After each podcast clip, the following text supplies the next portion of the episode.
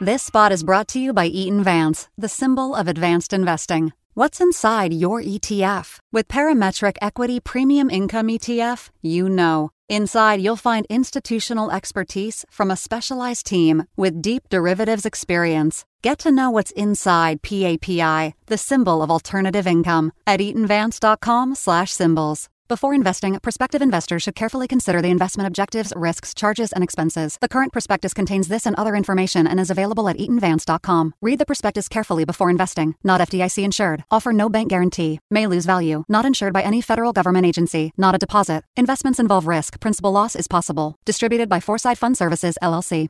The views expressed on this podcast are those of the participants, not of Reuters News.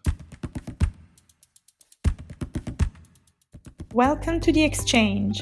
I'm Lisa Jucca, Italy based columnist for Reuters Breakingviews.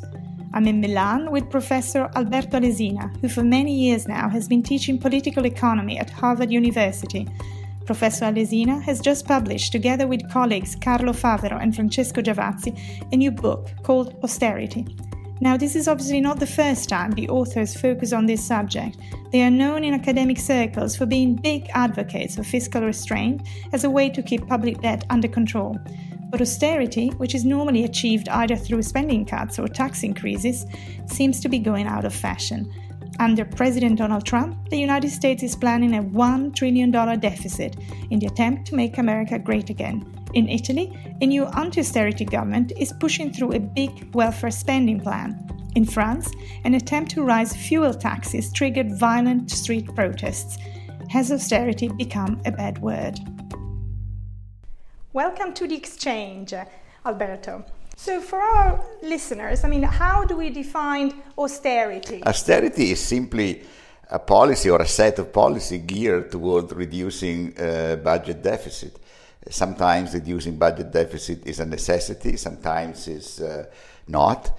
And not only, but most of the time, the necessity of reducing budget deficit is the result of past mistakes. Because if government followed appropriate, uh, prudent uh, fiscal policy, there would never be uh, increasing debt uh, exponentially, and there will be no need of uh, austerity because government should run deficit when it is necessary and surplus to compensate for those deficits. And on average, there should be a reasonably balanced budget, and so there, there would be no need of austerity. Austerity is most of the times the, uh, needed because of past mistakes. Sometimes the past mistakes are in, uh, their uh, their their uh, effect is compounded by shocks like the financial crisis. But if countries like Italy or Greece did not enter the financial crisis with already large debt, they would not have needed to have such huge austerity.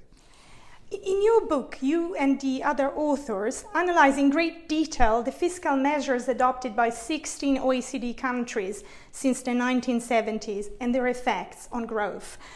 It's probably the most comprehensive assessment of such plans to date. What are the main findings of the book? The main finding of the books is book is that uh, probably the most general result is that um, austerity achieved by plans that imply gradual reduction of government spending uh, are much less costly in terms of uh, recession than plans achieved by raising taxes.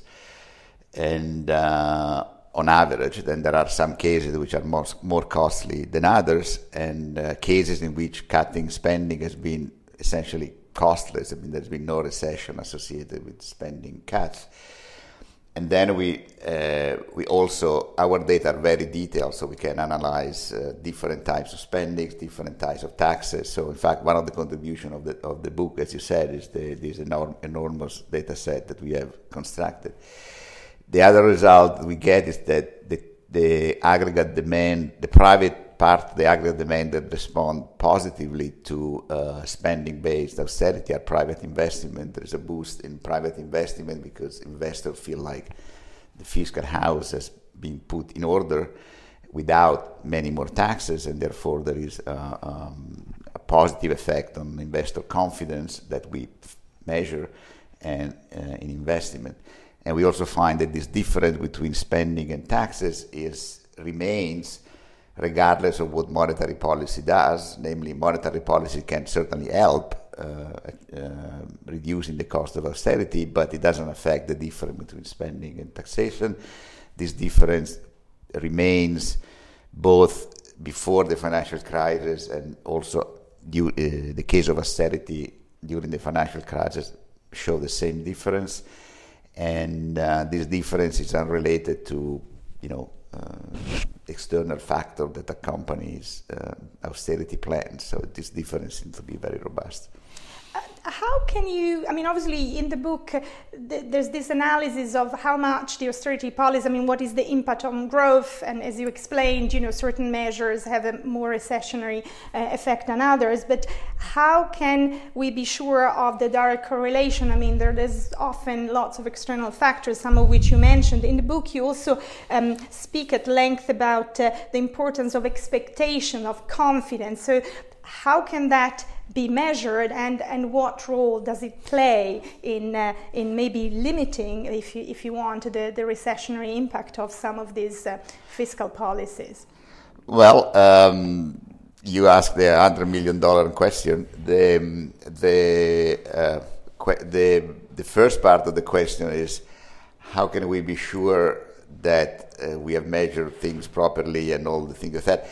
Well, that is what um, that uh, what our job is, namely uh, to try to uh, find ways of being sure to say that certain policy cause certain result, and that's an issue that has kept uh, economies busy for years, uh, in general, but in particular about fiscal policy. So, without going into the into the detail, but we certainly another contribution of the book is to review a bit um, various approaches to that, and we pay a lot of attention to avoid issue of what we call reverse causality, namely, say, a recession causing a deficit because tax revenues go down, and calling it the deficit caused the recession as you know the, the opposite causality.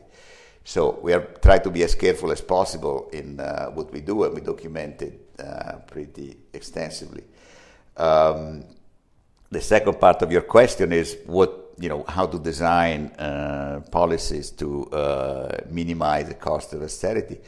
The result that come out from the book, including what you, as you mentioned, uh, expectation or not, that what, what seem to suggest is that if a country, and when I say a country, I mean an OECD country, namely a country with a very large public sector already, uh, the best austerity policy would be to uh, announce in advance a gradual reduction of government spending and then do it in a way which is consistent with expectations, so not to surprise the public and allow investor and consumer to plan appropriately and and uh, and and do that on the spending side in a gradual and uh, not ups and downs surprising way. That seemed the the result that seemed to seemed to come out now.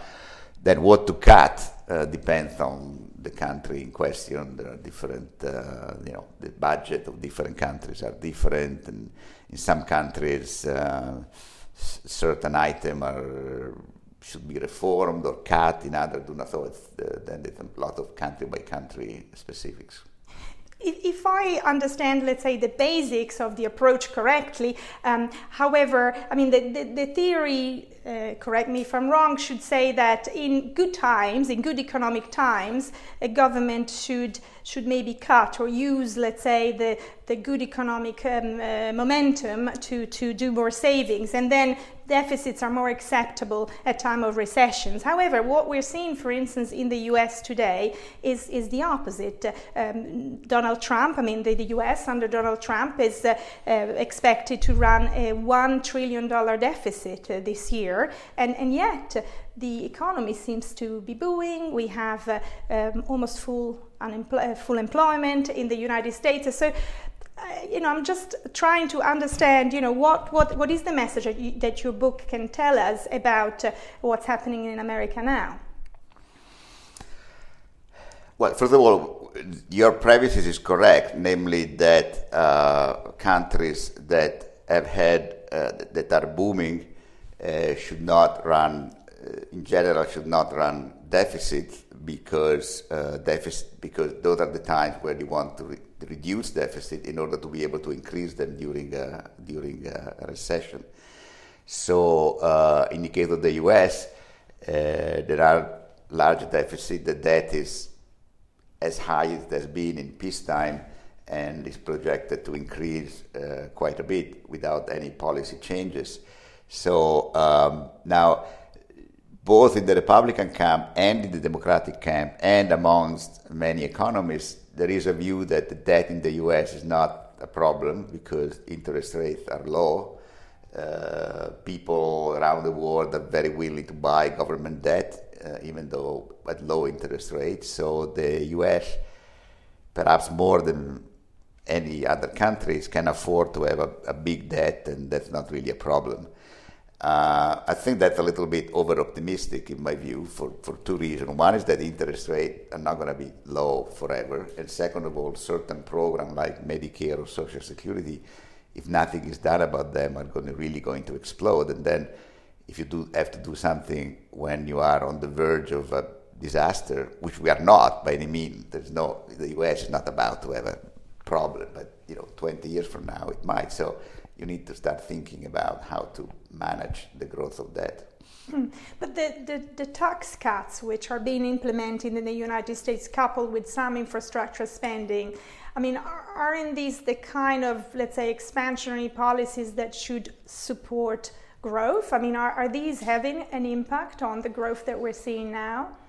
Um, probably, and certainly, uh, but the question is is not whether tax cut uh, stimulate growth. In general, they do, uh, but the question is is are tax cut necessary uh, now? Uh, which kind of tax cut, and what are the long-term implications of certain tax cuts? So, sure, tax cut uh, stimulate growth, but they have all sorts of other implications and whether or not U.S. growth needed to be supported by tax cut uh, uh, is, you know, it's sort of debatable. Incidentally, the U.S. is prediction are that they're going probably to slow down in 2020. So, uh, yes, in general, tax cuts stimulate uh, the economy, but the question is, can you afford them, uh, given the, their effect on deficit and the growth of debt, and, and can you afford them, and is it are they necessary. In generally, in general, I'm not so keen in um, sort of uh,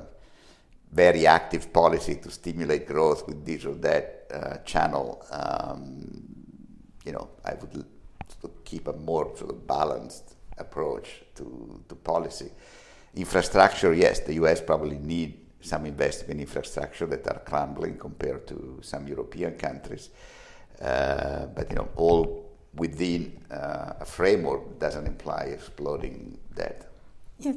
In, in France, if you can move uh, to Europe now, President Emmanuel Macron is um, taking a different approach. I mean, he is trying to modernize the economy, or he has been trying to modernize the economy also through some austerity policies, but there is, in, in particular, fuel tax hikes. But these have um, gone really badly with um, some voters, and we've seen social unrest in the street. I mean, the so called yellow vest protests. So there, there is a group of uh, there's a line of thought that says that uh, if you as a politician try to implement those uh, um, you know policies with some fiscal restraint um, you would have backlash from voters which is what we're seeing in in, in France. I mean, is, is that the correct way of thinking? Can austerity be the kiss of the so-called kiss of death politically? Well, it's more complicated than that in the sense that in, we have a chapter in the book in which we look at uh, precisely that question. And in general, on average, it's not clear that there is such a one-to-one effect every time a government implements an austerity, austerity policies, uh, immediately is, thrown out of office.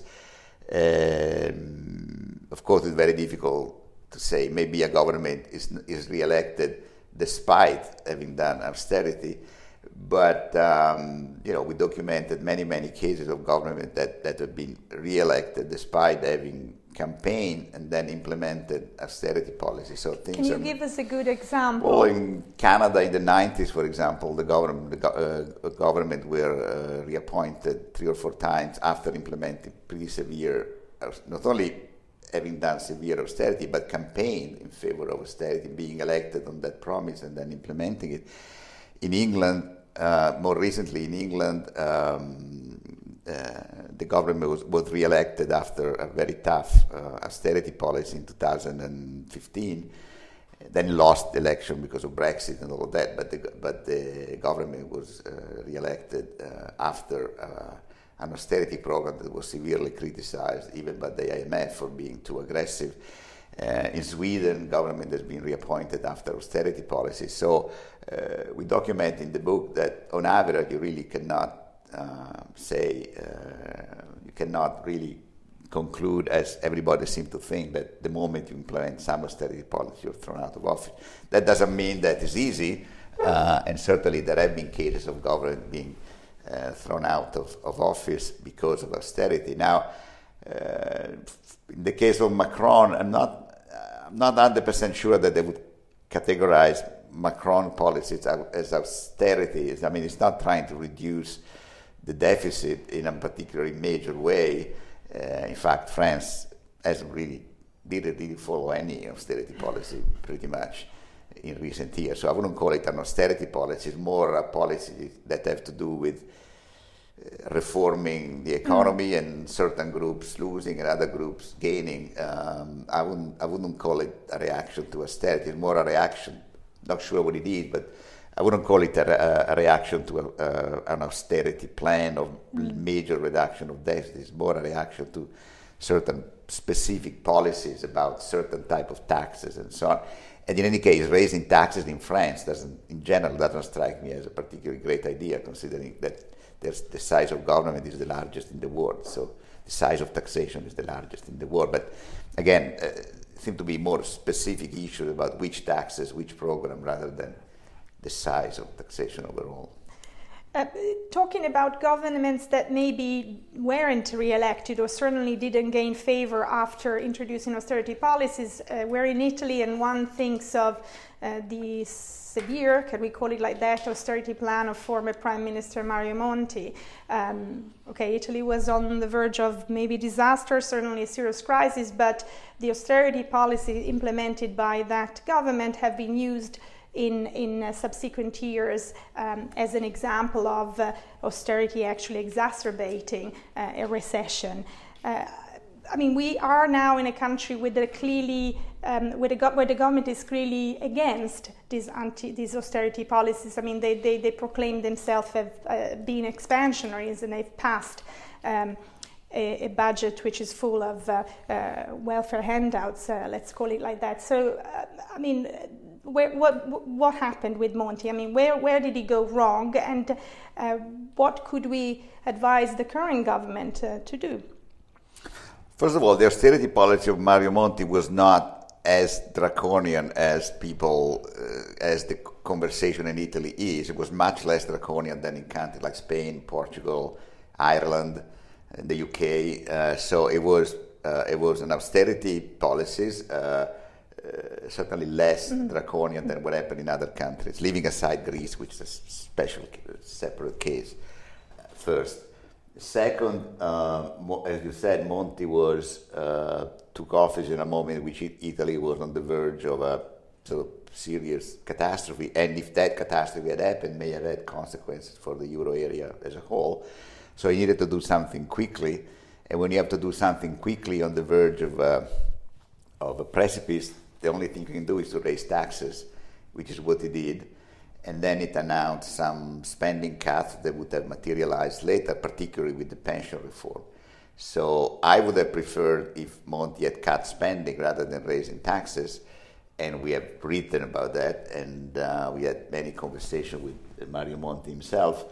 And his view, which is uh, understandable, is that he did not have the time to do that, and the only thing he could do was to raise because tax cuts, uh, sorry, tax raises are just yeah, a faster yeah, right, way. Right. If you are, if you introduce a tax, a month later you get the revenue, or six months later you yeah. get the revenue. So if you have a spending cut, you need to go through a process with what you know. By the time the uh, cut in spending is approved, first of all, it's much more difficult to get it through Parliament, and once you have it, once you have it done, by the time it has effect on the economy, it takes a while because the spending program have some momentum while a tax cut, if you increase taxes uh, on something, when you go to the store, you pay more taxes. So um, it's quicker to mm-hmm. get the revenues.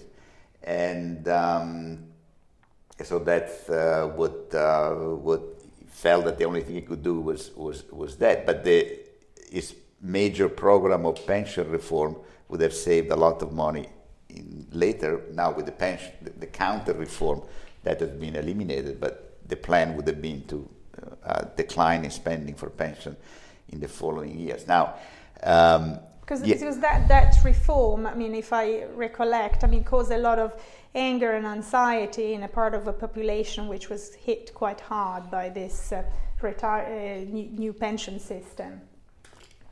Well, the pe- pension reform in Italy has been a sort of very complicated matter, but but uh, and we don't want to go into too much detail. But the, but the punchline is that Italy has one of the longest expected uh, lifetime and a very low fertility rate, and uh, people have to retire later in order for, for have the system sustainable. So, um, and uh, for a reason which personally I don't quite understand, but it would appear that uh, working one year more two years more seemed like uh, an incredible hardship. Uh, which may be for someone, but it seemed to have been a really, really major, major, uh, having got a, got a very, very major reaction. There were also some complication having to do with the system was so complicated before that some category, some age group got somehow squeezed, squeezed uh, got a little bit of a pretty bad treatment. So there were some sort of uh, specific issue that made some people angry. But overall, the, the feeling is that you know Italians will have to re- retire later because of demography and because expected um, lifetime. So yes, then the austerity of Monti did cause a recession, and uh, but the effect.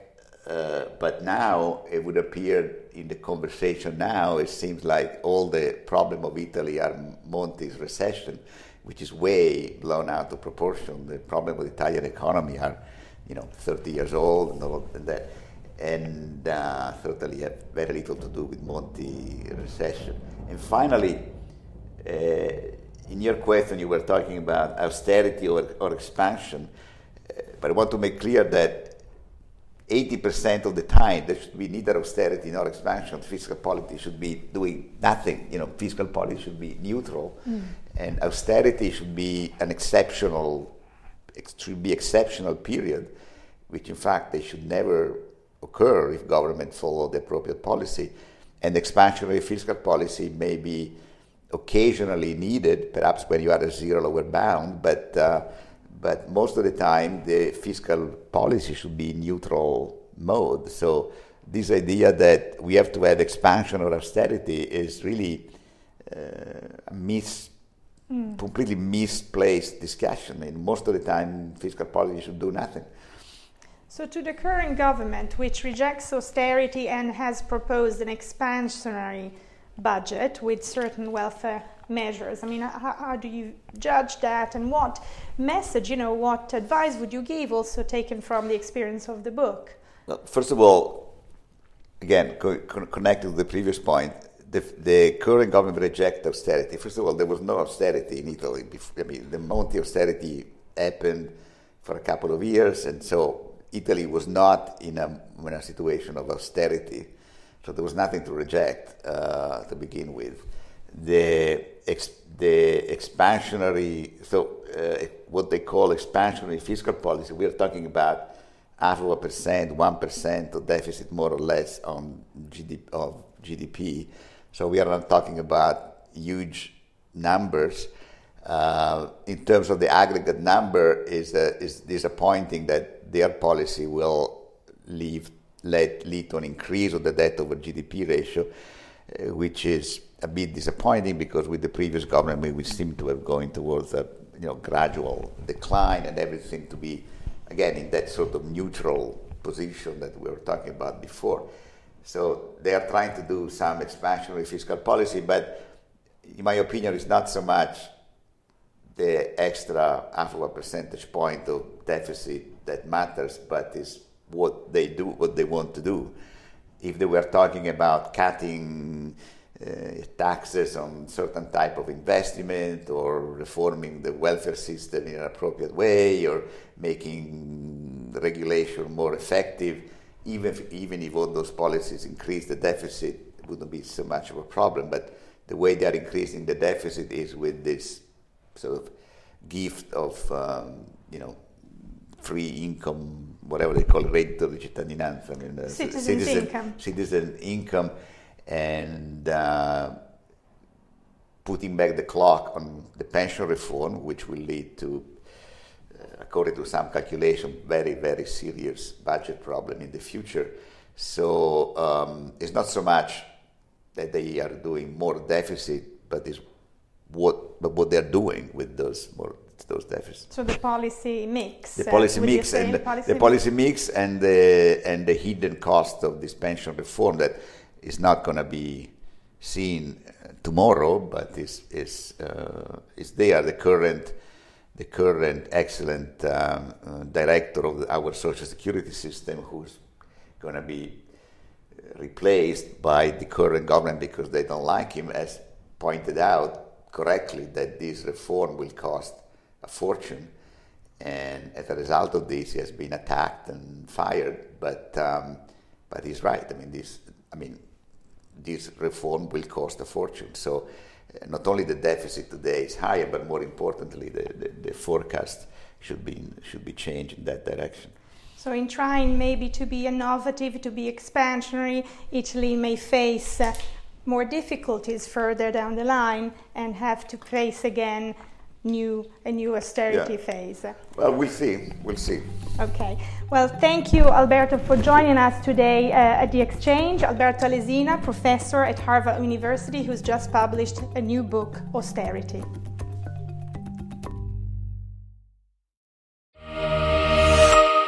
This spot is brought to you by Eaton Vance, the symbol of advanced investing. What's inside your ETF? With Eaton Vance High Yield ETF, you know. Inside, you'll find smart bond selection from a specialized team with deep fixed income expertise. Get to know what's inside EVHY, the symbol of high yield done right, at eatonvance.com/symbols. Before investing, prospective investors should carefully consider the investment objectives, risks, charges, and expenses. The current prospectus contains this and other information and is available at eatonvance.com. Read the prospectus carefully before investing. Not FDIC insured. Offer no bank guarantee. May lose value. Not insured by any federal government agency. Not a deposit. Investments involve risk. Principal loss is possible. Distributed by Foreside Fund Services, LLC.